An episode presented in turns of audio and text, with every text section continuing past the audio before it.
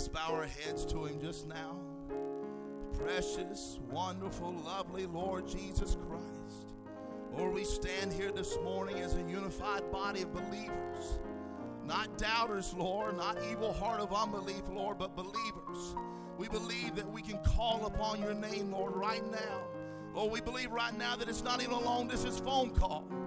I know that you fill all time and space, Lord, and you you are you you exist in such a dimension, Lord God. But with all my heart, I believe you're in this room right now. That you're moving amongst your people right now, Lord God. What a heavenly place that you've created in this little room this morning, Lord God. What a what a place that you'd be pleased to dwell in. We know it's not the building. We know it's not the flooring, it's not the chairs, it's not the, the way the building looks, it's not even the way the people look.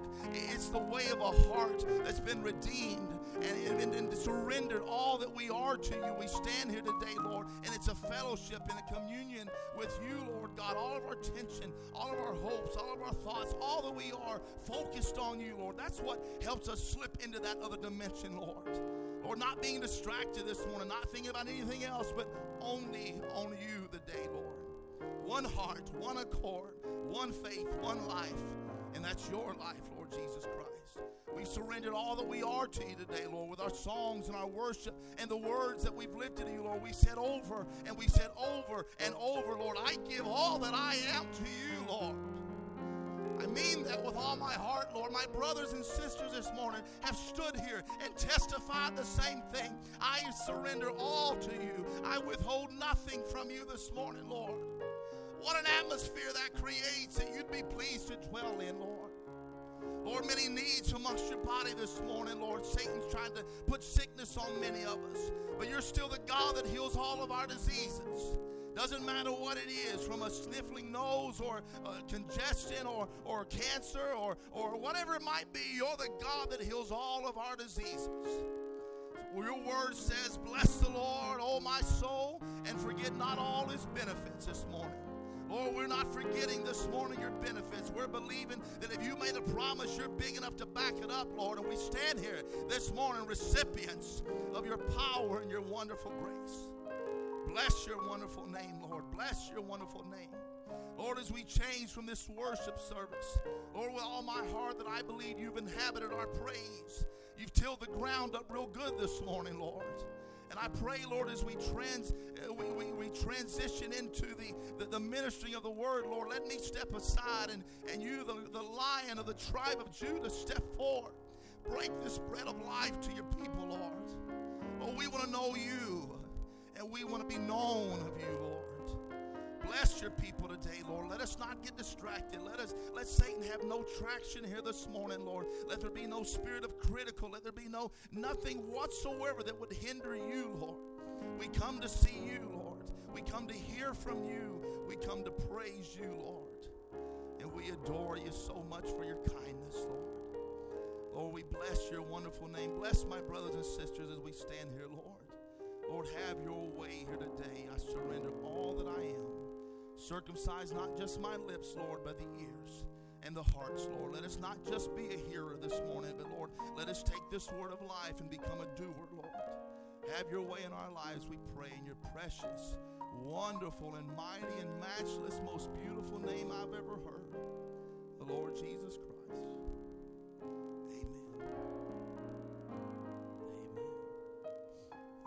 Praise the Lord. Isn't it wonderful to know that you're in His presence this morning? Amen. Are you glad you've come to church? Praise the Lord. What a blessing. What a blessing. Do you feel blessed this morning? You might have walked in discouraged. You might have been walked in thinking about the tests and the trials that you've had to face and more that you'll have to face. But after a worship service like that, who cares? Absolutely, who cares? Don't matter what happens out there. What happens in here is what matters. The Lord Jesus chose to make himself known amongst his people this morning. Are you grateful? Are you grateful this morning? Would you rather he not showed up? Would you rather he not have inhabited your praise this morning? Would you rather just been a, a cold, dead formal religion, cold, dead God that you might be serving, or do you want a God that'll show up and inhabit your praise? Am I the only one? While you're standing, let's just one, one scripture this morning. Genesis chapter 1, verse 1. And most of us can probably even quote it without having to open your Bible. But if you would, just so you can put your eyes and your eyes can, can see as your ears hear. In the beginning, God created the heaven and the earth. You may be seated this morning. In the beginning, in the beginning. Thank you, Brother Man. Our, our title this morning, and I don't know how long it will take. Uh, I, I, don't think I can get all this done in one service. There's no way I can get it all done in one service. There's a thought that, is, that has been in my notes that I've been working toward. Um, we, we preached on the, the, the, the, our sermon for, I don't remember how many times, 10, 11, 12 services on Are You Serving the Living God? And then the Lord put it on our heart to preach Who is this Melchizedek? We preached two of those and we was just trying to very gently break into that and did not get very far, of course, into that. But that my, what I've been working in this thought in this precipice, and this will be our title for a little while, is Who is God? What is God? Where is God? Who is God? What is God? Where is God? And if you look back through my notes, you'll see that's been at the top under my title. And, and even to the point I, I, wasn't sure that this would become the title. I, I, didn't know what the Lord would have us go in that in that manner. But I appreciate the leading of the Lord.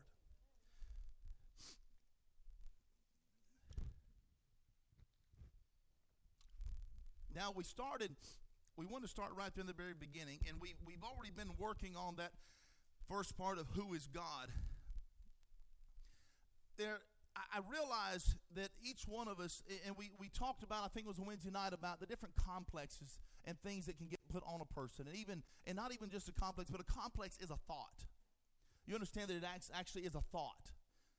You everybody understand that's what it actually is. It isn't someone doesn't pick up a piece of a complex and, and lay it over you. It actually exists and dwells in your mind. It's a complex is a thought that is put into your thought, and it's either something that you, uh, let's say, assumed on your own, or someone else told you. You, you still follow me? So, so, and, and I shared that with you about that that escape artist that I, we saw at the fair on Monday. And I, I, found it very interesting watching him because I've been delivered just this year of several complexes in my life, what God has set me from. Complex I didn't even know was there.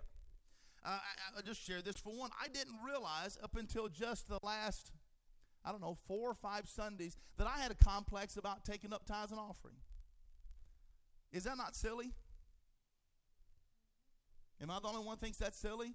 I had no idea that it was a complex. I decided we'll have a box there forever and we will only do the box and we'll nothing but the box. Then I got to think of why am I against that? And I realized that because of complex I've had, you, you understand, and I'm sure each one of your mind will jump to this. If I mention anything about tithes and offerings right now, you throw your guard up. He wants my money. Can you help it? Can you stop it? Can you? St- no, no. It's just it's just a reflex. It's you throw your guard up. You're you're expecting me start saying you're not paying enough tithes, not paying enough offering. You know me hopefully enough by now that I don't want your tithes. I don't want your offering. That's not why I'm here. Now I do. I have realized, and it's something the Lord had to humble me in. And I'll say humble me in. I didn't realize what a blessing it was to have a place to be able to pay our tithes. And that's something I didn't realize. Now we were we didn't have a church to go to for a while, so before the Lord started this, so we were saving our tithes. And when we started up here, so for me, like I've said, from my tithes, what I do with work and then what y'all pay in tithes, I take a tithe of what y'all pay in tithe, ten percent, because that's an increase to me. And then my work, and what I do is I pay that to ministers. I don't like to say pay. I give that to ministers for ministering here, and that's from my tithe, and that's me paying a tithe. I don't take. We've not had to take uh, an offering from the church church to be able to pay the minister. Wrong or right, this is what I do.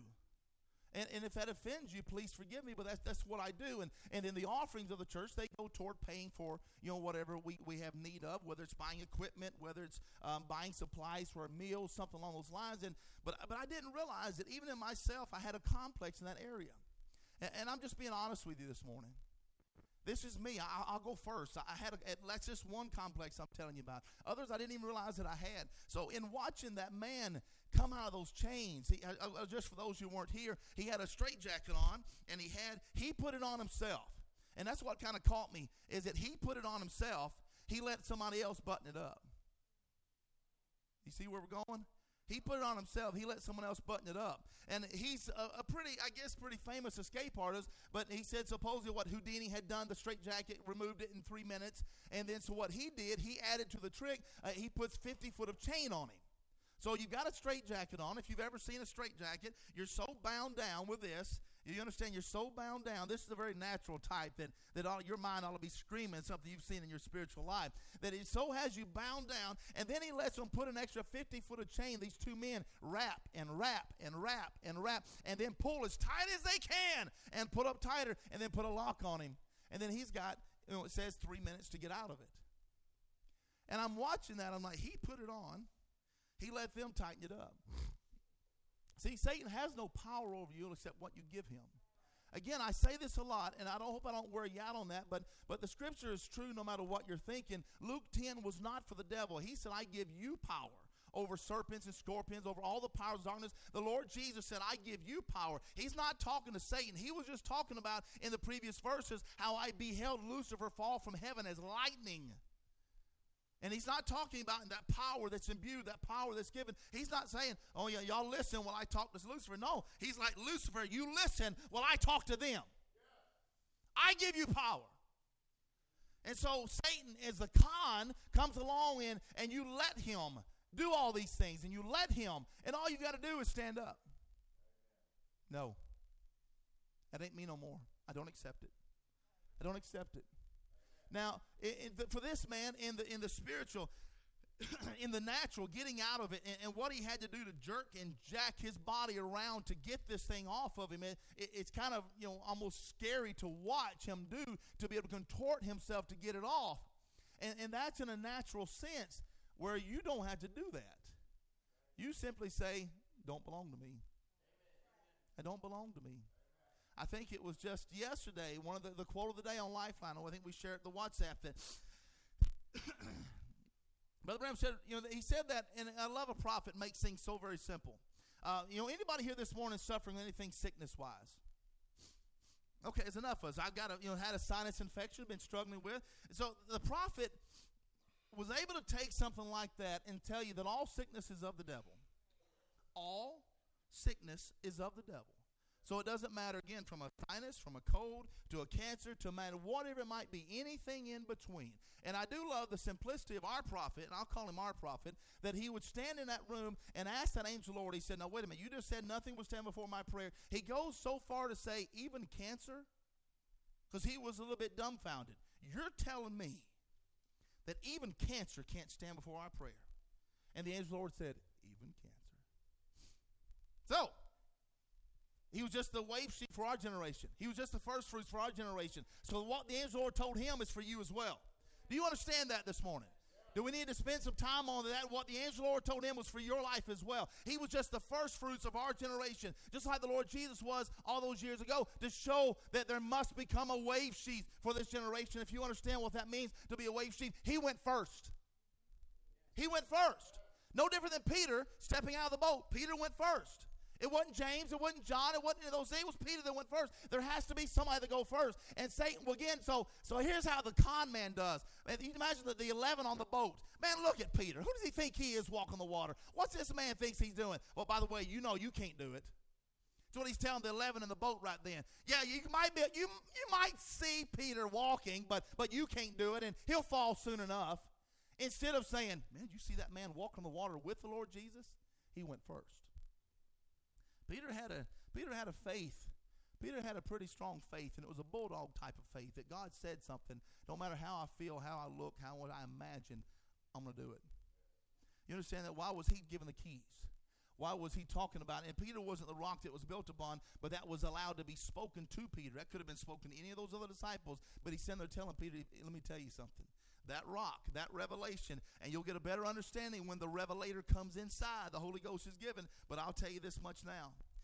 So you understand that, that those things don't belong to you those those those complexes, those sicknesses, none of those things. And like I said about a prophet, he would tell you that that that all sicknesses of the devil, and that when these things come to you, it's the same thing as Satan walking up with a box of rattlesnakes to your house saying, Sam Webster, this is for you. See, it says your address, your name, your social security number, all the everything you might want to see, maybe even looks like a doctor's report, and said, This is for you. And you have to physically take it and say, I guess this is mine. You ever had mail delivered to your house that didn't belong to you? Maybe your neighbors, maybe someone else far away, but it didn't belong to you. And you so always like, I got to get that back to that person. If you're, you know, a good person. You know, if it's trash, I mean, if it's like, you know, Ed McMahon and, you know, like doing, anyway. But you understand that's a very natural type. This don't belong to me. I must give it to them. You were honest people here. We're not thieves sitting in this room this morning. You're not going to take something that's not yours. If you walk by a stack, a, a crate of hundred dollar bills out there, you might see it and might want it, but you're not going to walk up and take it because you know it don't belong to you. Because you know, most likely, if it's Satan's got you a pile of hundred dollar bills, there's probably rattlesnakes all in it or they're laced with um, with, with, kind of some kind of poison. Anything it's always there's nothing good with Satan. He's not the one called giver of every good gift. That's not him. He's not described that way. He would be the, the one giver of every bad gift. Of every bad gift. He'll get you, he'll con you, trick you into trouble, and make you break the law, then call the cops on you and lead them to your direction where you're at. But when he gives you something, any sickness whatsoever, he gives you something, you have to take it and say, Well, I guess that's mine.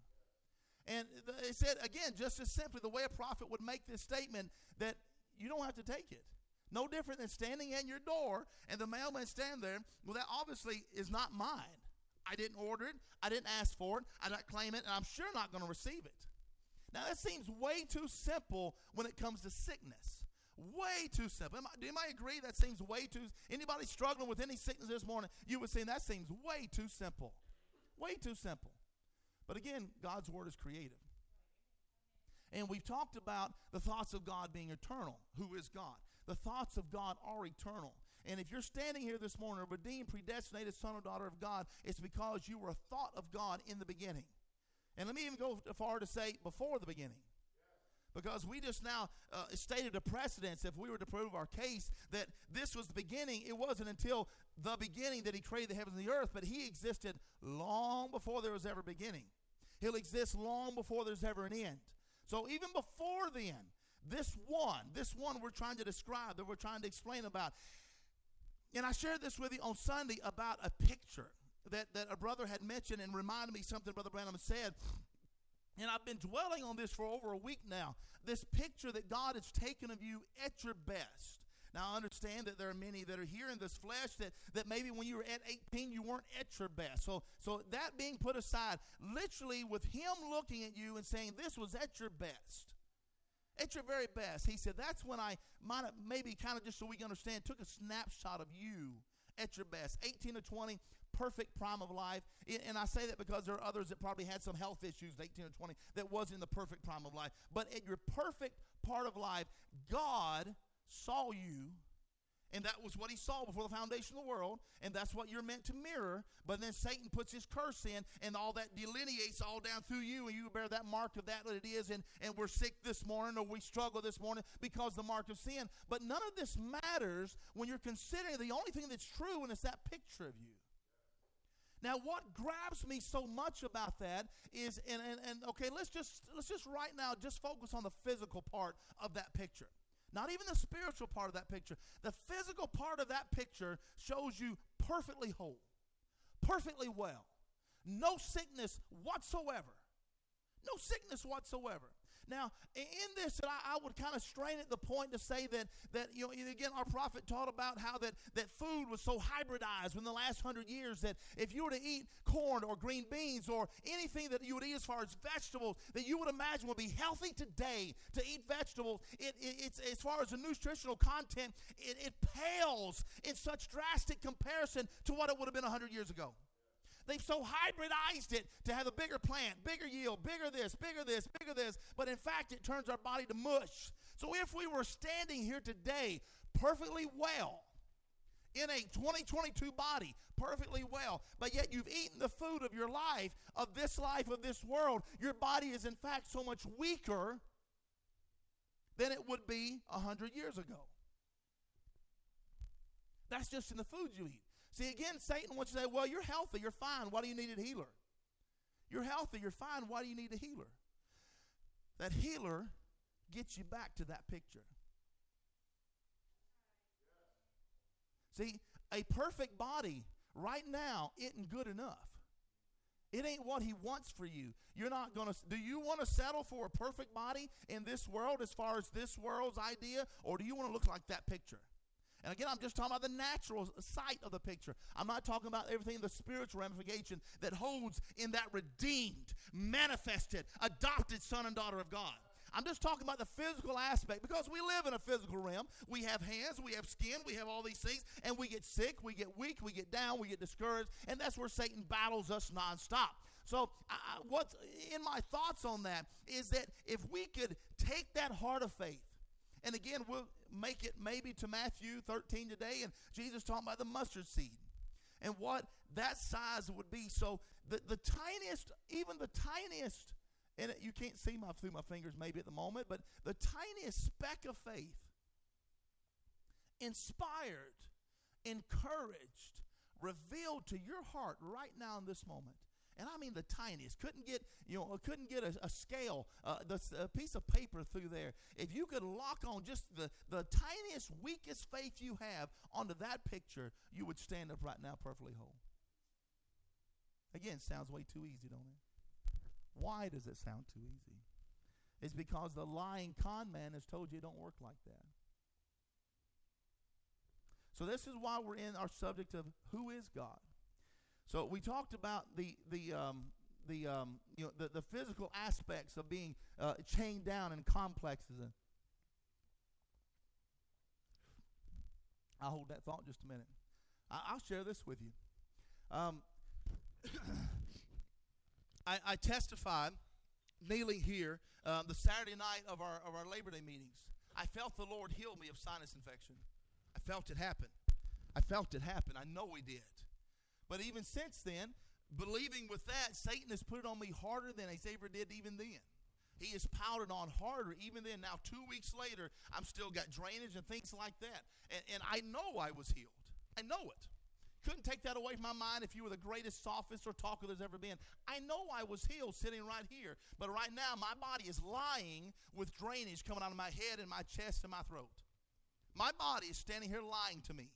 It's not true. What's true is what happened in the physical manifestation right there. This is not true. I shared this with you being in the prayer line last weekend that I had hurt my neck Thursday night driving back from the meetings. It tells you when you're getting old, just driving that you hurt your neck, you pull a muscle in your neck.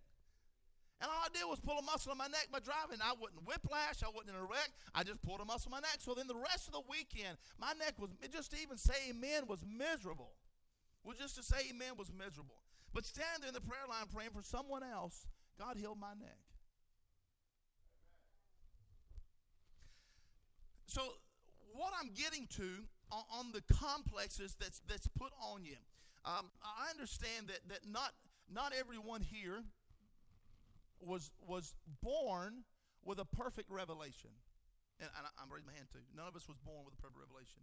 We all born in this world shaped in iniquity, come this world speaking lies, having lies spoke to you.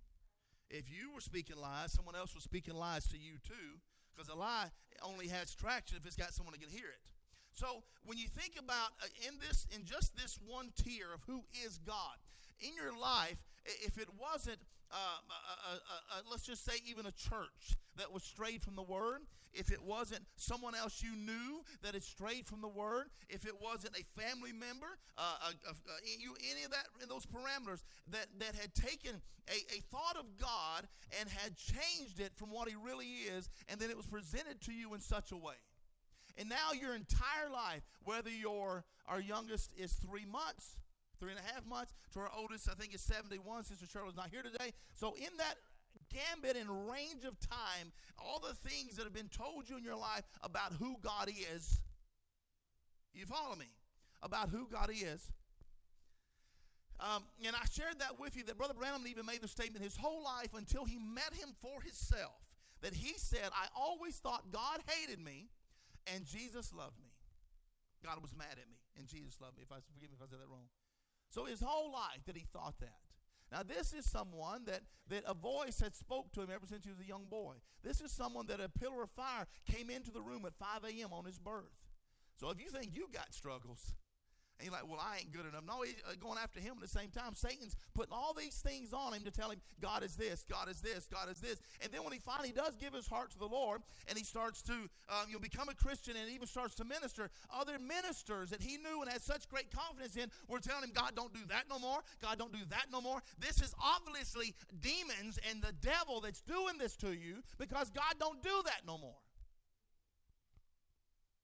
They took the scripture and ripped out the pages they didn't like. It's just that, again, no, people would never say with their lips of their mouth, this is what I'm doing, but by their actions and by their fruit, it proves that's what they're doing. I don't like that verse. I don't like that verse. I don't like that verse. But a believer does what? They believe. They simply believe. So, w- what I'm trying to say, that I would imagine each one of us has a picture of God or some characteristic or some attribute or some personality trait, even still bouncing around in our psyche or our subconscious or our memory of those things that is not actually Him.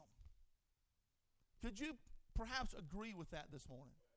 Would you be able to be honest and agree with that? There is probably something in there that's left over from your birth date till now that is not this, that is not Him.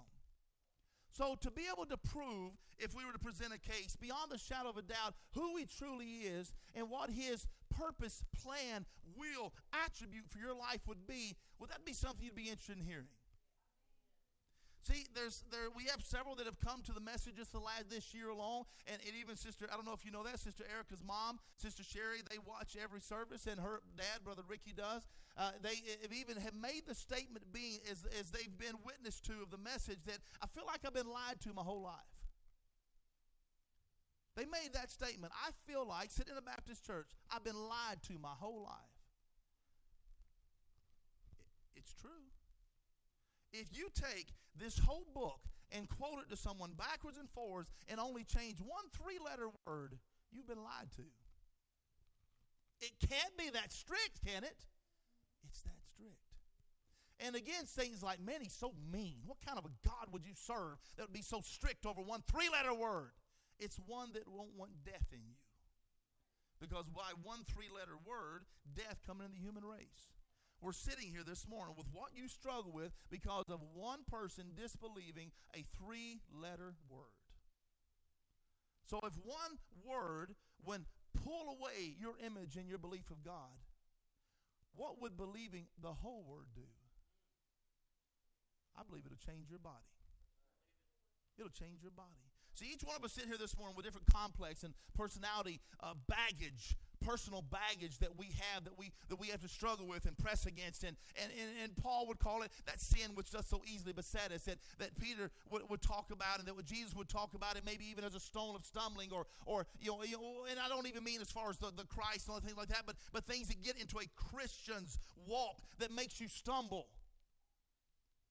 Now again you're, you're not meant to be bound if you can believe me on anything this morning, you're not meant to be bound, you're meant to be free. And again, the simplicity of our prophet, I shared that quote to you recently, how that, um, I can't remember if it's in Invisible Union or where it's at, that Brother Branham was talking about that little eagle that was raised in a chicken yard. And, and again, keep up because he's talking about you. He's talking about you. A little eagle that was raised in a chicken yard. Because not all are seed. Not all are seed. And again, if we make it to Matthew 13 today, we'll prove that, that an evil sower come behind the Lord Jesus sowing. And Matthew 13 proves that serpent seed right there behind. So there are those that are not seed, but there are those that are seed and that are meant to not live in a chicken yard. They're not meant to eat and dwell on the things of this world or mammon or things and pleasure of the world. But that doesn't satisfy that craving or that deep that's inside that longs and yearns for what you saw up there. He said that, that eagle, that baby eagle, looked up and saw that mama eagle way up in the sky, screaming and free. See, that grabs my heart in a way I can't explain. He said she was screaming and she was free. And of course, you, you, you no doubt will remember Brother Branham talking about going to that zoo. In Chicago or somewhere in Ohio, wherever it was at, and, and he saw they had an eagle you know, caged up in a zoo, and, and that eagle was just look. He said it broke my heart to see it that it was had been caught by uh, humans are smarter than eagles, so they have snares, they have way to trap things, and and was able to trap that eagle and to put it in a cage, and was never meant to be. And he said I wanted to to buy it and be able to set it free, but it was captive. It was literally caged up. That bird was caged up, but it was meant for the heavens. It was meant for the heavens. Someone smarter than them, someone smarter than that eagle, had captured it and held it down on earth. And it don't belong on this earth. It belongs up there. It belongs up there. And, and I'm not pointing to the stars. I'm not pointing to the sky, the stratosphere. I'm pointing toward heavenly places. Just so you keep up with my types this morning, I'm pointed toward heavenly places. Now, I've thought about a lot, even in my own life, different kind of struggles that, that takes my joy, that takes my peace. And, and I've shared with some of you that just in this last year alone, I've struggled with, even in my own self, and anger than, than, than the worst than I feel like I've ever struggled in my life. I just get mad for no reason. And I understand it's warfare. I'm not disputing that. But, uh, but what I'm trying to look at myself over, to examine myself, to see whether or not I be in the faith, to have God search me and cleanse me, to be that what gives that traction in my life to it can grab hold and, and hold on and get traction. What gives that discouragement? What gives that anger? That any of those things? What gives it an, an obstacle, a, a an, an entrance to me to have traction against me in my life? See, I want every door like that shut up. I want that door not just shut, but I want it torn out and filled in. Now, if you know what I mean by that, as a carpenter, uh, we, have got a house now we're working on that's been added on to multiple times. And as we've gutted everything, you can see where the original exterior doors used to be and they just went through and left the headers in, pulled the doors out, and just studded them in. on our house, when we bought our house over here, they had in that right where our dining room is now, there was a big six foot window, and right beside it there was a there's a door that you could see it from the inside, but on the outside they just vinyl sided right over the door and just left it be. They're trying to close it off. See, as for me, back to that house that we're remodeling, I tear out a header, I tear out the cripples, and I stud back through, and we close it off as if there never was a door. I'm talking about complete restoration this morning. Complete restoration. I want to look like that if you were to go back and strip it all the way back down to the barest of substances, the barest of structure, the, the drywall of my heart.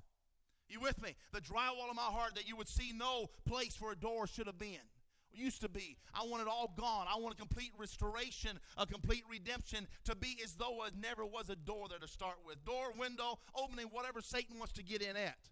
Again, I know this is very simple this morning, but I'm trying to trying to describe what God has done to me, pressing toward the ability to always overcome.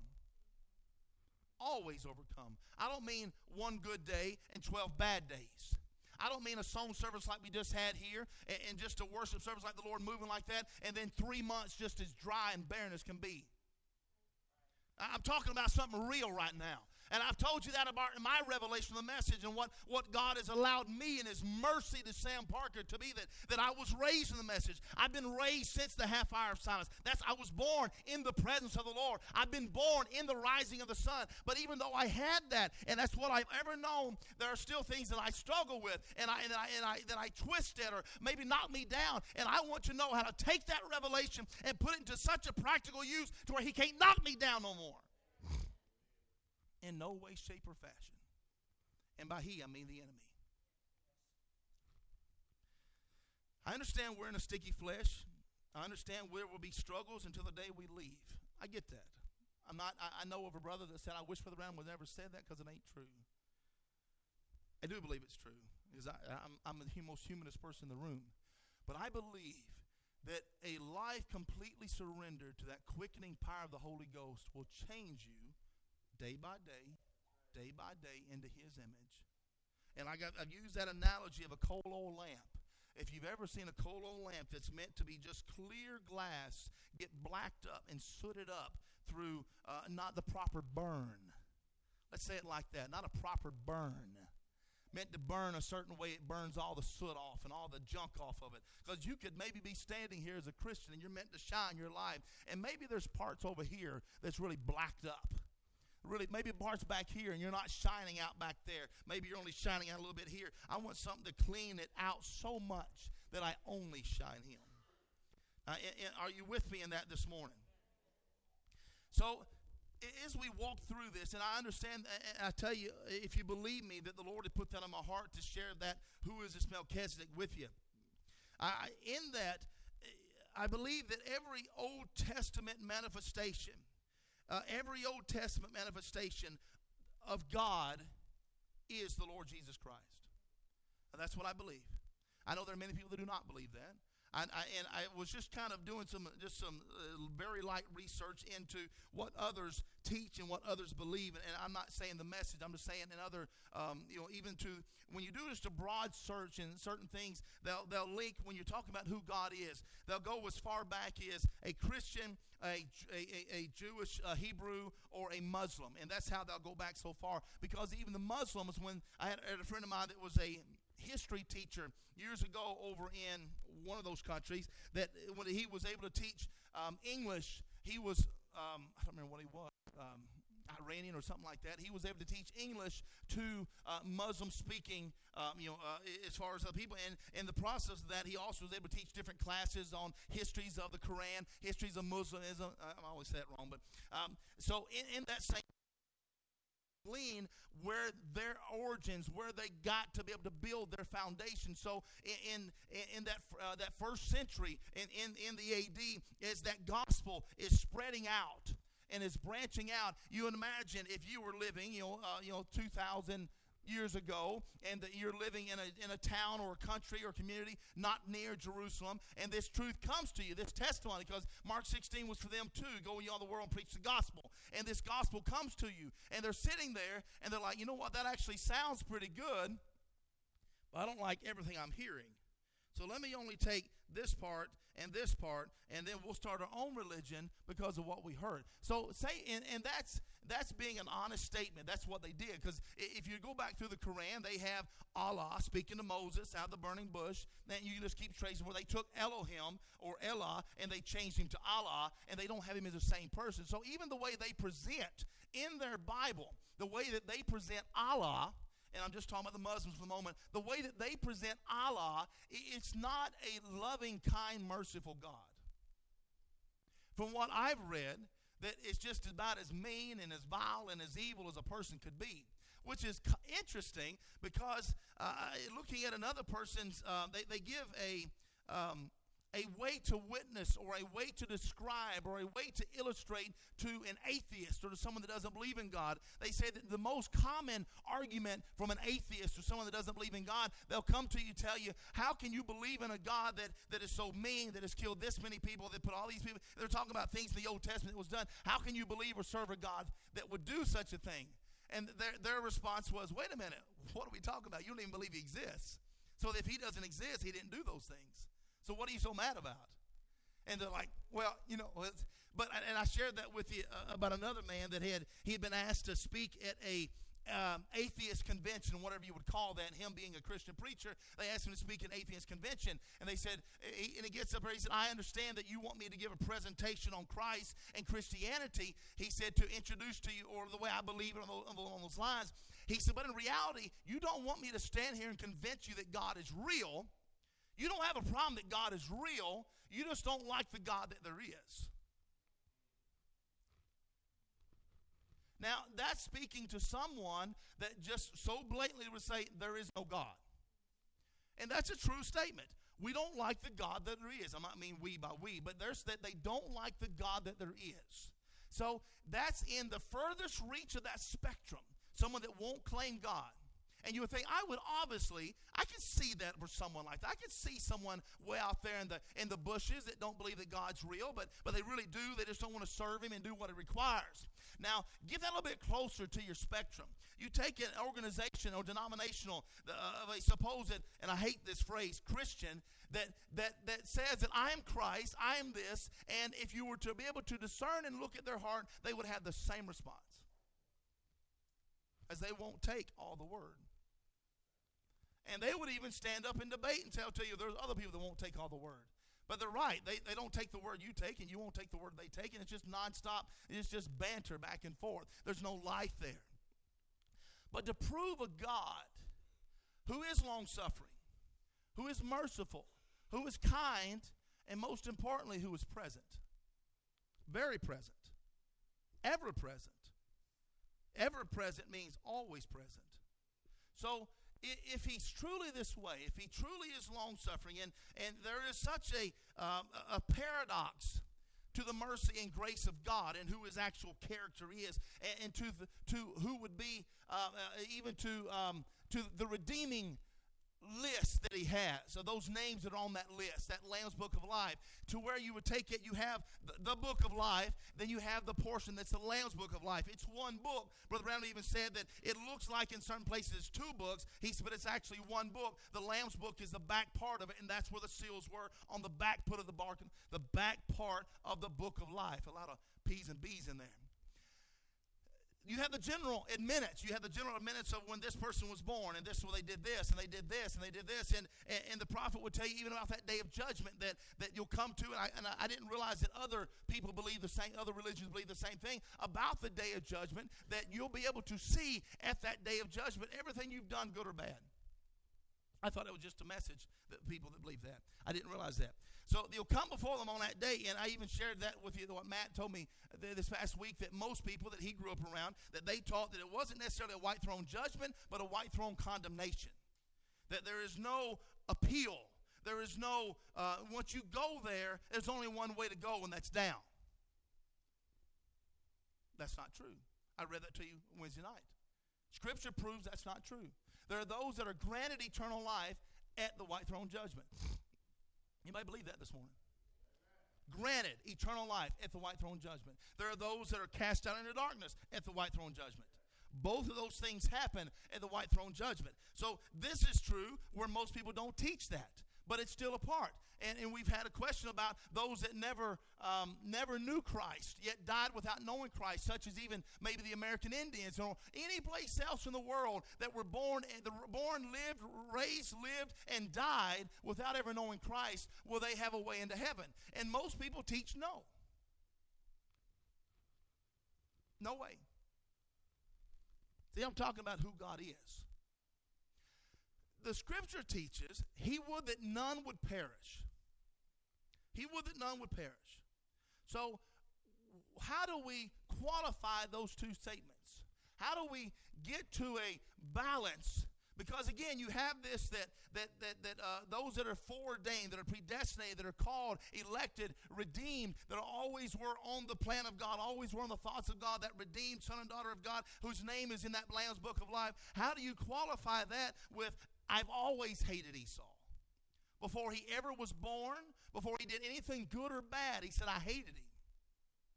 How do you qualify John 3:16 for God so loved the world that he gave his only begotten son that whosoever believes on him will not perish but have everlasting life? Who do you qualify that with Esau I've hated?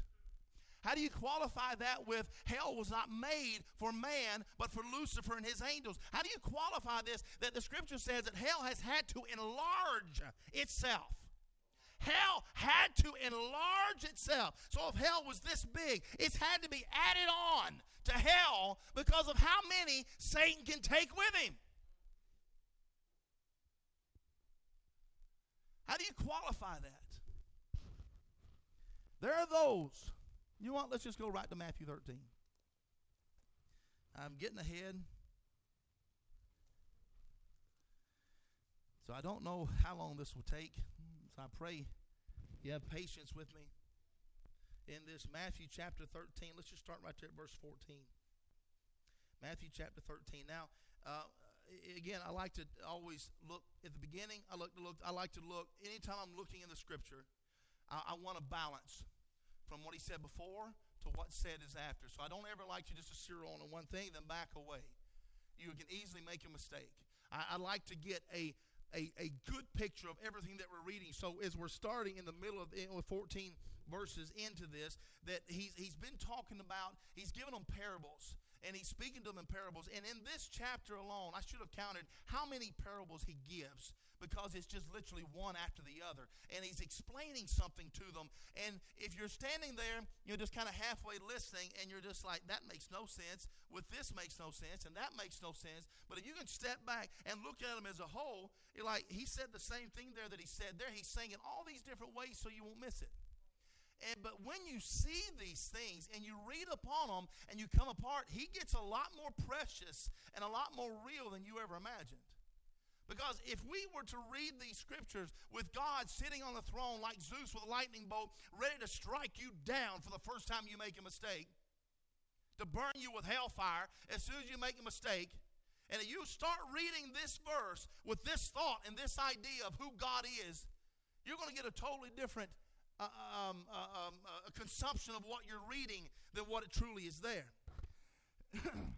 I shared that with you to Wednesday night about all my life, that white throne judgment when he said, because you didn't, and because you didn't, and because you didn't, and then to the sheep, because you did, and because you did, and because you did. And they asked him, when did we do these things? All my life, I thought it said, you did these things to my bride or to me. He didn't say that. He said, under the least of these. Start right there in paragraph, uh, in, uh, verse 14, chapter 13, verse 14. And in them is fulfilled the prophet of Isaiah, which saith, By hearing you shall hear, and shall not understand, and seeing you shall see, and shall not perceive. Seeing you won't see, hearing you won't hear. What does that tell you this morning? That you're not listening with just these ears, you're not seeing with just these eyes that even into believing the scripture, you've got to slide yourself into that portrait. Because that's that theophany. That's that revelation. And you can't access those things in your, feet, your, your, your, your fleshly coil. You must be able to slip into that dimension where that revelation comes from. Stay with me this morning. And now, and hold that in your thoughts. So, let me even say that to you as far as what it means to move from the fourth to the seventh to what that even means to be able to gain access to the Holy Holies. And Ephesians tells us we have gained access.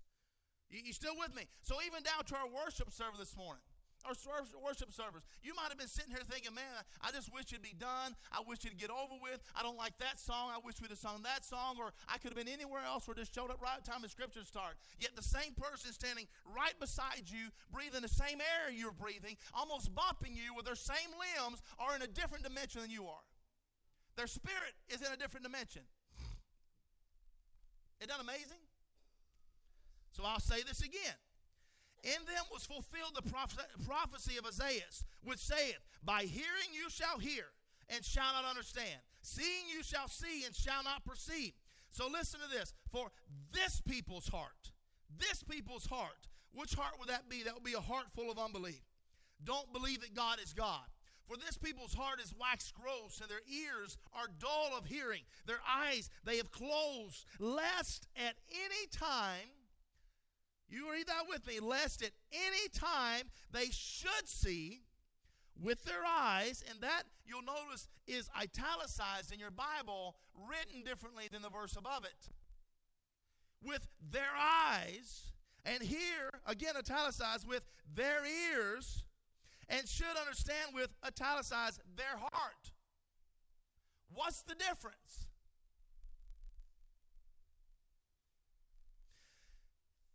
And should be converted. And I should heal them. Now, I've shared that with you a, a, testimony of a man that come before Brother Branham, and it said that um, I, I, want to. Uh, I want to be saved. I want to give my heart to God. I want to turn from my way of the world. I want to walk toward God. I want to live for the Lord. And he tells Brother Branham a testimony about how that he was working as a car salesman and he's sitting in his desk one day and this man comes in and, and gives him a little pamphlet about uh, living for the Lord Jesus and knowing the Lord Jesus and walking with the Lord Jesus. And, and he said, before that, I wasn't necessarily a really bad guy, but, but I wasn't a good guy either. He said, and I, I picked this thing up. He said, and something grabbed my heart and, and I wanted to live that way. And now, ever since then, I've been wanting to be filled with the Holy Ghost and my life be changed. And, and he said, Brother Branham, he said, when can this happen? When can this happen? Brother Branham said, You in your own testimony you just told me when it happened. What does it mean to be converted? I'm walking this way, and now today I'm walking this way. So there's even different qualifications, and we'll get into that and deeper into this chapter, um, to what it means to be turned, to be converted, to now as you're walking this way of the kingdom and you're walking this way, which Christ is the only way, as you're walking this straight and narrow way where no fool can enter therein, as you're walking this way, there are still those that walk it that are 30 fold, 60 fold, and 100 fold. There are those that are walking this way as their heart in the smallest, slightest movement has been turned from that way to this way, so as all this concrete of sin and Satan's lies poured out upon them. Now, I use the word concrete because if we were to uh, take and uh, put us a concrete walk over here to the little nature walk back there, there's grass in between there. There's grass seed in the soil. We used to come through and scoop up the current grass, pour concrete right on top of that. So now sun can't get to it, water can't get to it, but that seed is still there. And eventually that seed will grow out the side of that concrete and come up on the edge. It don't matter if that's a five inch slab or a 25 foot tall slab that seed will come to light. And others teach that if you don't come to light immediately, you're not a seed of God. It's not true. That's you see, there is a time to judge, and there's not a time to judge. You never judge after the flesh. Malachi talks about, make sure it's Malachi, when they return, when they return, they're able to discern from the righteous and from the wicked, from those that serve the Lord and those that don't serve the Lord. There's a balance there. So that life that's turned toward the Lord, you have those that will be a hundredfold. That in my mind, that at the very least they'll be making a pretty steady, different pace. And then you think about someone that is 60 fold, maybe not walking quite as good. And then in my thoughts, maybe someone's 30 fold, just maybe dragging her feet and look really wobbly, like a, a, a one year old starting to walk and just, you follow me? Because natural always types of spiritual, and it's so easy in our own thoughts and our saying to put a criticalness on our mind. Well, you didn't come right to it, or you're struggling with this, or why are you struggling with this? And, and there's so much against a person. And the prophet would even say this that don't say nothing against a man. He's got so much against him already. All of hell is against you this morning. So let's say, for example, I'll pick some, I'm to pick Brother Ellis. All of hell is against Brother Ellis. He stood up and testified Wednesday night that Satan tried to kill him, tried to kill him and his dad, and God stopped it. So when, when Ellis went to bed the next day, and that night he got up the next day, Satan's plan was still to kill him. All day long, as Ellis worked his day and did around, Satan's plan was still to kill him. When he laid down that night, it was still Satan's plan to kill him to destroy all that is. So, why should we be critical to each other? And again, it, it ain't from the Lord. That critical spirit is not from the Lord. That is straight up from Satan. That's out of the pits of hell. And that's something that I've struggled with. And again, when you have these complexes, because you know Satan's constantly attacking every single person sitting here, even as right now, as these words are coming forward, Satan is attacking each one of you, trying to bring up something that was said before, something you remember from before, something that just as never thought of years in past pops up right now, trying to be attacking you to keep you that way, you know, trying to remind you of these chains or complexes that are on you. That way you'll do this. I won't like that one. I don't like that. That, that, that, that. You understand? This is how your warfare looks. Now, I, I, and I've shared this with you, even as I read, even as I read the scripture or I listen to the message, that, that I'll be reading along and I'll know in my spirit I'm about to hit something really good. I can feel it in my spirit. And again, my spirit can't read. My spirit can't look at the pages, but my spirit knows the Word of God. So I feel myself coming to something. And immediately, my mind will be so distracted, I'll have read two or three chapters and not even know what I read. And I'm thinking, what just happened? What, what just happened? And I'll have to go back and I'll sit there and I'll have to make myself. And he'll still fight me four and five and six times that I have to shut it all out and almost letter by letter, by word by word until it comes to him like, I see what he was saying. At least in one little bit I was allowed to grasp. It's the same way for me listening to a tape. I'll hear something that Brother Branham will say, and I'll go over and I'll stop and I'll back it up. And as soon as I go back it up to listen to again what I didn't miss, what I'd missed, here comes every little thing. Someone will run in the room, something will fall, something will this, some all these different things. A plane or a helicopter will fly over really low to my house right then, being very loud, so I can't listen what I'm wanting to listen to. This is your enemy too. Maybe he's never done this to you before. But he's out to steal, kill, and destroy. So when you understand what your enemy is, you know how to fight. he said, Lest they should be converted and I should heal them. That picture is completely restored, completely redeemed, completely healed. He said, But, the Lord Jesus said, But blessed are your eyes, for they see, and your ears, for they hear. He goes on to say, For verily, which means surely, surely, which you pay attention, listen to what's about to be coming. I say unto you. So if you were listening anything I said this morning, your ears should be tuned in on this. He said, Verily I say unto you, this is the Lord Jesus, that many prophets and righteous men have desired to see those things which you see and have not seen them, and to hear those things which you hear and have not heard them. Ah, it's just another church service. Ah, it's just another worship service. We just go in, we get out. And, and, and, this is 2,000 years ago. This is before the opening of the seals. And this is what the, the, the book of life, this is what the, the creator of life, the author of life, the tree of life, this is what he's saying. That those that were before, and even Hebrews makes that very clear. It goes to the hall of faith about this person, about this person, and by this person, and by this person. Gets down to the very last of the chapter, and it says, They without us can't be made perfect.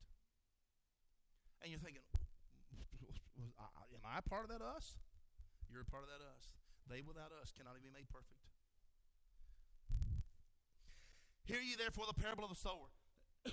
when anyone heareth the word of the kingdom, you, you, I hope you can really focus on this because the kingdom is life of God. It is it is it is the new birth. It is the it, it is that heavenly place. It's that Shekinah glory. It's that holy holy. It, it's it's it's pure life walk communion with him.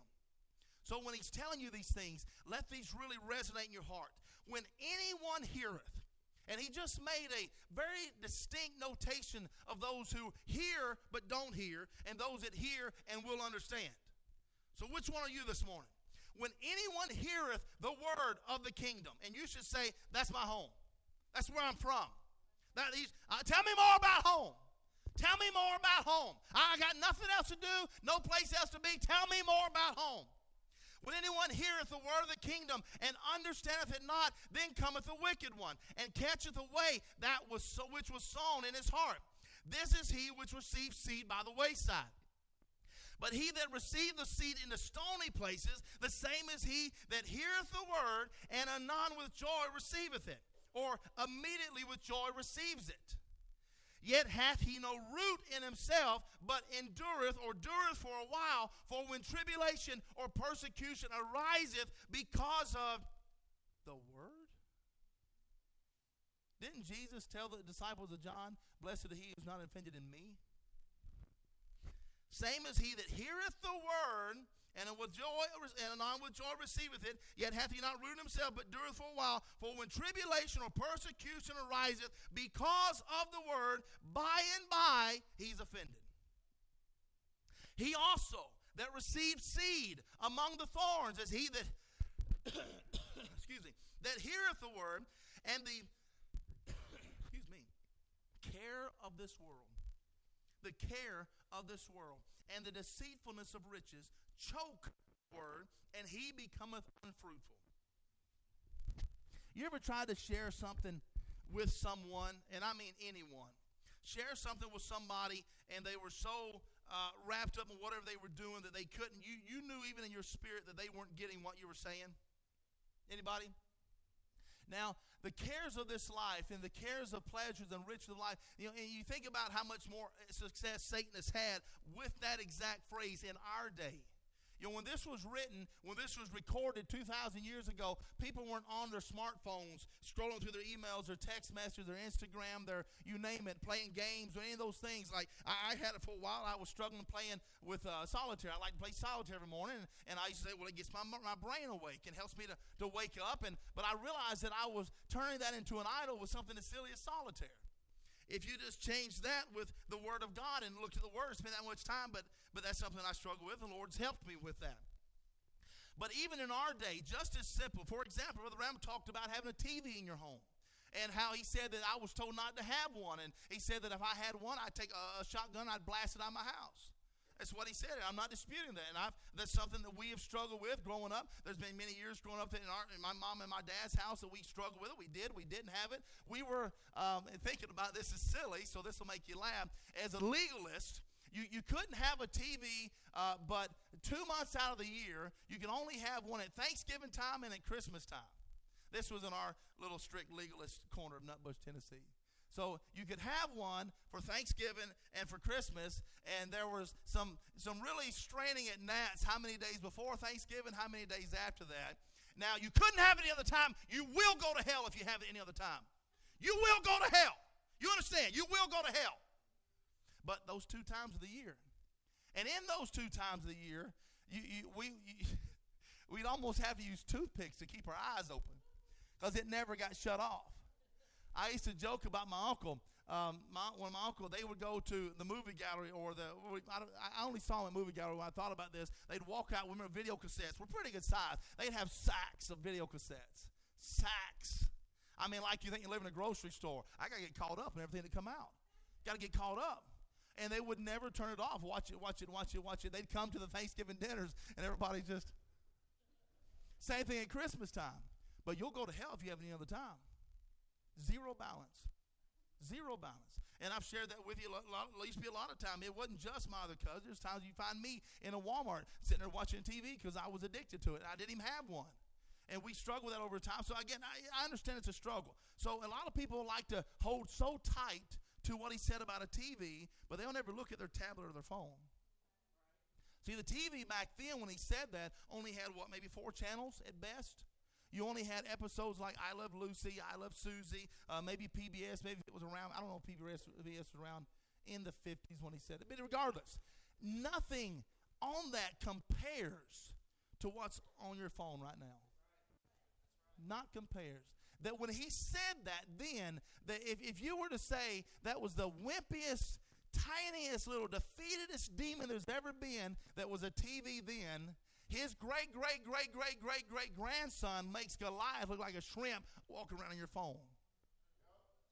And it captures how much of your day? To be honest, how much of your day does it capture? Now, I, everything there's a balance. I'm not disputing that. There's a balance there. With I, I, use a tablet for my notes. I use a phone for making phone calls, for business, for emails, for texts, and different things like that. There is a balance there. But there's too many times I, Sam Parker, go the wrong way with that and I waste time and I waste time and I waste time. But he didn't prophesy about a cell phone, but he told us about it in its infancy, what it would come into. Uh, even, for example, what he said about the Beatles and with their hair, the way they would cut their hair. And you think about, I thought about this a lot. If I'd have been standing there in the 60s when he made this statement, I would have thought, man, that's kind of kind of strict. But I'm not a prophet, so I don't have the ability to look forward to what the seed of something is.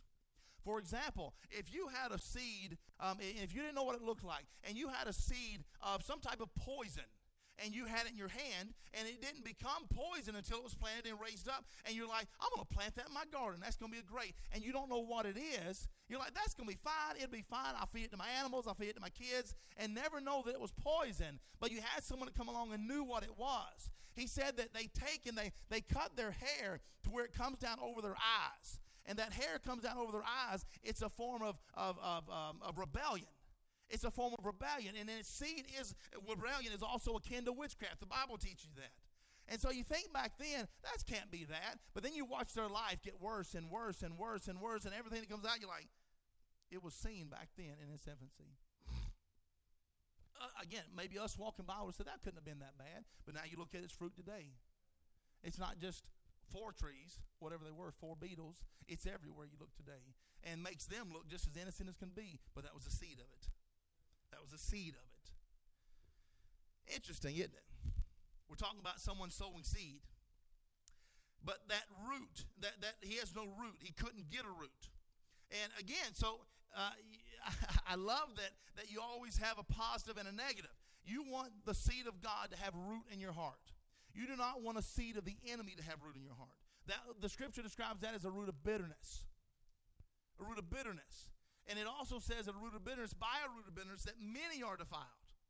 Many. It ain't just you. Well, this is just my problem, and I just have a problem with this. No, it goes from there to there to there to there to there. Roots grow. So he also that receives seed among the thorns is he that heareth the word in the care of this world, the deceitfulness of riches, choke the word. Choke the word. Have you ever felt that? And you're dealing with this world. Be honest with yourself. You ain't got to raise your hands, but you ever felt dealing with something in this world that so took your attention and took your time that it choked your time with God? Honestly. And you don't have to say this out loud. I, I can guarantee I could raise my hand up that I've done something that, that I would spend more time on and it would choke the word and becomes unfruitful. But, verse 23, he that receiveth seed into the good ground is he that heareth the word and understandeth it, which also beareth fruit and bringeth forth. So it bears fruit and it brings forth. Think about how that's worded. It bears fruit and it brings forth. Um, he that receives seed in the good ground is he that heareth the word, understandeth it, which also beareth fruit and bringeth forth, some a hundredfold, some sixty, some thirty. Another parable put he forth unto them, saying, The kingdom of heaven, again your home, is likened unto a man which sowed good seed in his field. But while men slept, interesting how the scripture words this. You think Jesus will throw words out he didn't mean to say? Oh man, I wish I wouldn't have worded it that way. But while men slept, his enemy came and sowed tares among the wheat and went his way. But when the blade or the crop or the wheat sprung up, it brought forth fruit. Then appeared the tares also. So the servants of the householder, householder, that's interesting, came and said unto him, Sir, didst not thou sow good seed in thy field? From whence then hath it tares? He said unto them, An enemy hath done this. The servant said unto him, Wilt thou then that we go and gather them up? But he said, Nay, lest while you gather up the tares, you root up also the wheat with them. Let both grow together until the harvest. And in the time of the harvest, I will say to the reapers, Gather ye together. Listen to this order. Gather ye together first the tares and bind them in bundles. First the tares and bind them in bundles to burn them. Now, I don't remember the exact scripture off the top of my head, but if you remember in, oh my goodness, is it in Kings? Where uh, the Lord asks, Who will go deceive? Uh, is it Ahab? and a slimy thing come up out of the pit of hell. Am I, am I, am I off on my scripture there? Uh, some slimy thing come up, and he said, I'll go. You at least get an idea of what I'm talking about. This slimy thing said, I'll go deceive him. And through the mouths of his false prophets, they kept telling him anything he wanted to hear, anything Satan wanted to say. There's another scripture that says, and I wish I'd, I just thought of it, that says, Set a wicked man at his head. Set a wicked man at his head. So, how could these, these tares be gathered? Well, you know, a lot of folks think, well, if they're serpent seed, that they're probably some kind of dinosaur creature, some kind of, you know, Neolithic thing, some uh, this barbarian thing lives in a cave somewhere. That's not what the scripture teaches. They're sitting in churches. They were very religious. Cain was very religious.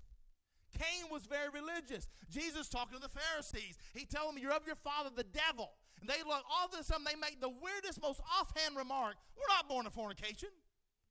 He's like, I wouldn't. He, he, you would think, you said, wait a minute, did he just question how you were born? No, they knew what he said. They had no doubt what he said. They told him, we're not serpent seed. We are not serpent seed. But they're sitting there calling the tree of life, they're calling the tree of life Satan. The tree of life. So you see that the religious, so that tells you that they're sitting in churches. There are those that are just natural brute beasts that are made to be taken and destroyed. There's, there's nothing uh, in them to, to, to even want anything with God. I understand that. The scripture gives that. But there are many of those that are sitting in a church. How many churches, if you had to guess, are in just the United States right now at this moment? That'd be a big number. How many of them do you think are that have a wicked man at their head that are biting the tares? Do, do you see what I'm saying? That they're biting the tares. Who are the reapers? They were sent to bind them. If an angel is a lot of times typed as a ministering spirit, and he's talking to the angels, then they also have times that they're to blind. They're to blind. You understand that? So that are sitting there, those wicked men that are sitting there, they're to blind them. And it, what it does, it binds them. This is supposed to be done first, before the rapture. or at the very least going on during until the going. All the while. And you, will find, um, you can look it up. Brother Branham has said that even after the bride is gone, the rapture has happened. Uh, and you know how he typed that, where this is, is a type of Joseph with his wife. When Joseph went to his brethren, his wife was not there. She was safe in the palace. Safe in the palace. So when we're at the marriage supper, we have that three and a half years of marriage supper, he will slip away. Now, this will be after he's walked down the table, wiped the tears from your eyes, and said, Well done, thou good and faithful servant. Enter thou into the joys of the Lord. This is after that, that he will kind of just slip away and he'll go back to the, the brethren of the Jews, those 144,000, 12,000 from each tribe of the 12 tribes, and he will go to them and he will show them the nails in his hands, and they'll see him and they'll love him. What a different response. They'll see him and they'll love him before they even see the scars. You realize that it words it that way. Before they see the scars, they see him and they love him. And then, upon examining him, they see the scars. Where did you get these scars? He said, In the house of my brethren.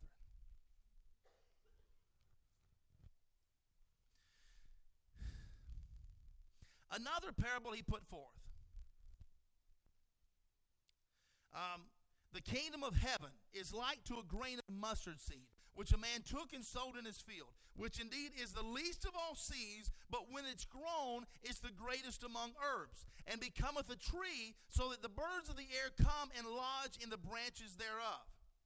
Again, a parable spoken by the tree of life about a tree that grew from a seed that now, because it exists, because it's healthy, because its arms are exposed. You know, you ever seen a tree bound down in chains? So, but you have seen trees, I said, for like a weeping willow that's all down, and, and, and I, don't know what happened in there, but most trees that look healthy are stressed up like so. So you got a picture of a good tree in your head, or maybe a great bay tree that, that's planted beside the waters of life, and it's drawing its sustenance and its life from the waters of life. And, and so now you can see that tree that now has birds and fowls of the air in it. Come and lodge in the branches thereof. It was the least of, but now it's the greatest of. The least in the kingdom of heaven become the greatest in the kingdom of heaven, all from a tiny seed. Do you see the depth of this parable? The least became the greatest, all from the tiniest of seeds. What was the seed? But because of that seed, it is now a tree upon the earth that others can partake of and find rest. Are we supposed to be us four no more? Are we supposed to lock these doors so no one else can come in here while we have service? Are we supposed to shut ourselves down and not let anyone else partake of that fruit of the tree of life? Interesting, isn't it? Uh, another parable. another parable spake he unto them. The kingdom of heaven, and I love this one. This is one verse. Another parable spake he unto them. The Lord Jesus, talking about heaven. The kingdom of heaven is like unto leaven, which a woman took and hid in three measures of meal till the whole was leavened. Three measures. A woman took three measures, and because that leaven was put in, inserted, grafted in, placed there, by it other sons could come forth. Can you see the parable? That A woman, Mary, was took that seed of God, that leaven, that kingdom, that life of God, that that that that Zoe life of God into her because she took it. It was hid into the human race. Hid in a body, hid, and then just to just show you that it was a seed, after three days rose again and even made a proof to you so you understand that they come to him to Philip. They come to Philip, the Greeks come to Philip, and they said, Sirs, we would see Jesus. And again, I always tell this to you. He made it the most strangest remark. He said, We would see Jesus. He said, Except the corn of the wheat die and go back in the ground, no corn can come back. And they're thinking, I just don't understand. He's like, You'll understand later. You'll understand later unless I die and pay the price so you can be entered into that holiest of holies, unless that happens, that because I am the Son, in that sonship, in that vehicle, in that way that we can gain access, the captain of our salvation, it has now opened up an access to where others can come through. And what comes through? The kingdom of heaven. Upon the good seed. The kingdom of heaven. What is the kingdom of heaven? What makes it heaven? I say this all the time. What makes it heaven? Wherever He is. That makes. Would you describe that? If you were to say that, well, you know what, uh, let's just find whatever you would say the most beautiful place on the planet, whether you're a beach person, whether you're mountains and hills person, whatever it might be, and you were there in the most beautiful place there ever was, you have plenty of food to eat, the best water, the best temper, whatever it is you like, but Satan is buffeting you constantly, would you classify that as heaven? I wouldn't either. That would might want to call it hell. But if you're there, even in a, you know, just in a pile of muck, even if you're in the bottom of a pond, in the deepest of the sea, and you're sitting there, but you have the joy of God in your heart, and you feel His presence like we have here in this place, what would you classify that?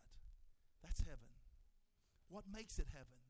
He, God, the Lord Jesus Christ, is what makes it heaven.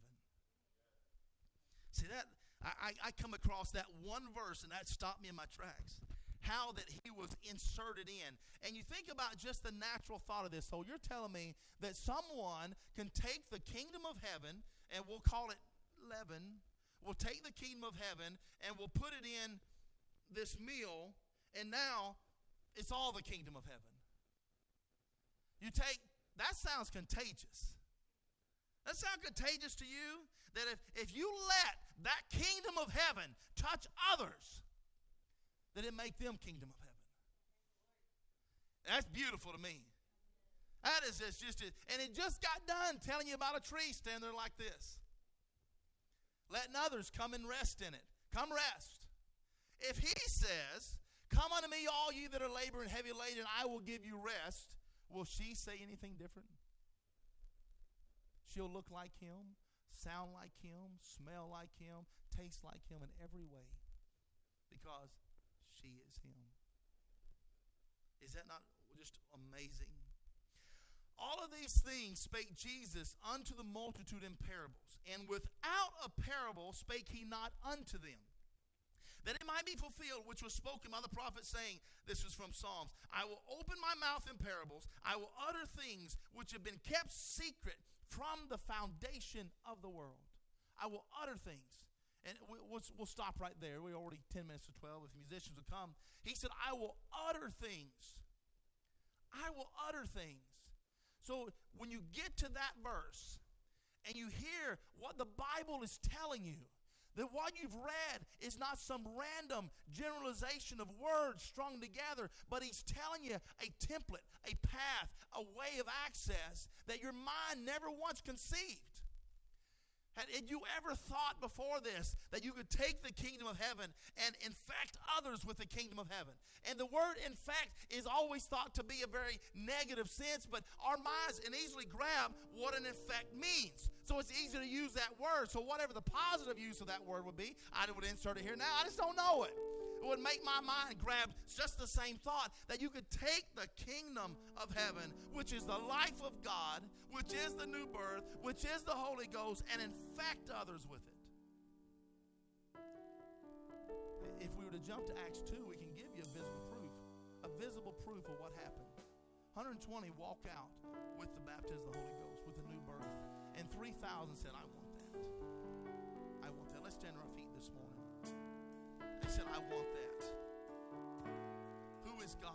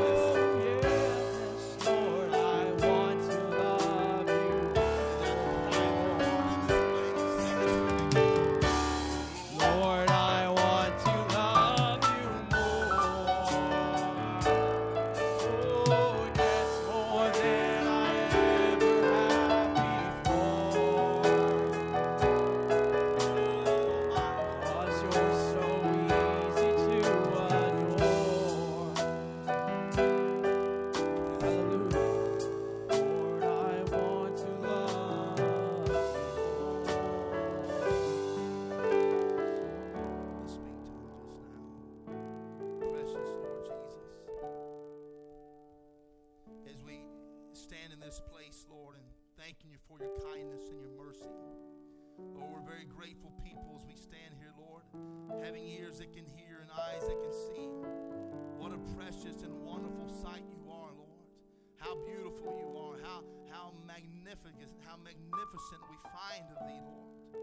Lord, in all of our lives and all of our searchings, Lord, and everything that we've done before, nothing compares to you, Lord. Nothing compares to the presence that you have so enriched and saturated our life with, Lord. Nothing compares to that, that, that life that's, uh, of you that's replaced our own life to where it's not us that live anymore, Lord, but it's you.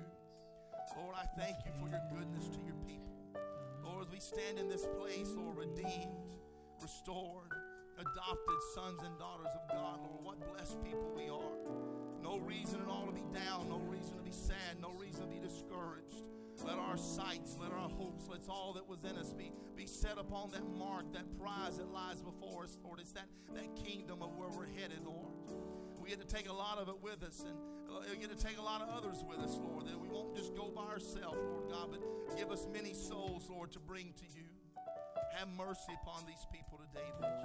Thank you for loving us. Thank you for changing us. Thank you, Lord, for the, the ability to live today that our lungs work, that our mind come online when we woke up this morning. Many didn't even wake up today. Many didn't draw a breath today, Lord. It's your grace and it's your mercy that we're still alive. And we thank you for that, Lord. And, and, and with a purpose that we're alive is not to do our own thoughts, our own wills, our own ways, just to work a job, just to drive a car, just to pay a bill just to work our garden, just to work in our yard, just to do anything, Lord. But it's it's to live each second in your service, pleasing you, Lord. Wherever you'd have us to go, whatever you'd have us to say. We love you so much, Lord. We appreciate your mercy to us. And we give you all the glory, Lord. In your holy name.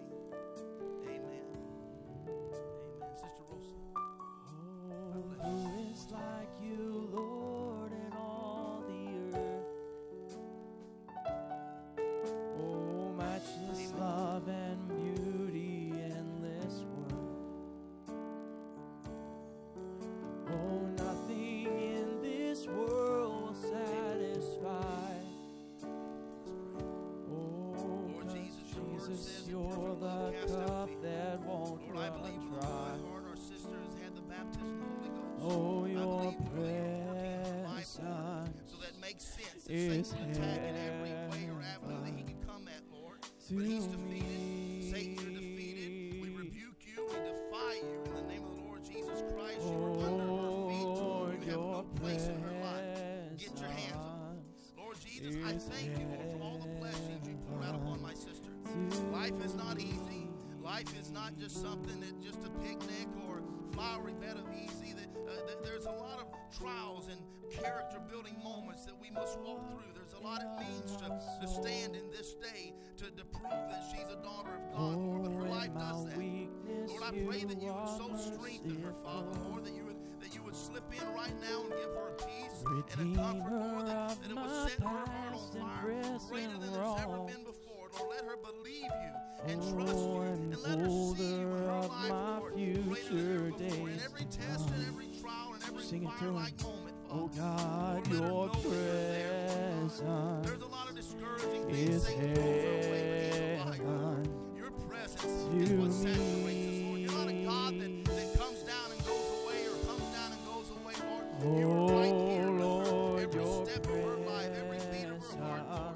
I pray you would help her, Lord. Help her family, help her husband, Lord. Help her son, help her daughter, help her son-in-law, Lord. God bless her family, Lord. Let those blessings Lord, all throughout her family, every which way she Oh, Lord, goes, your Lord. Have mercy upon her, Lord. Let all that know her and all that see her, Lord, be able to look and see this adopted, redeemed daughter of God. Bless her life, Lord. Heal her body, encourage her heart, and her mind, and her spirit.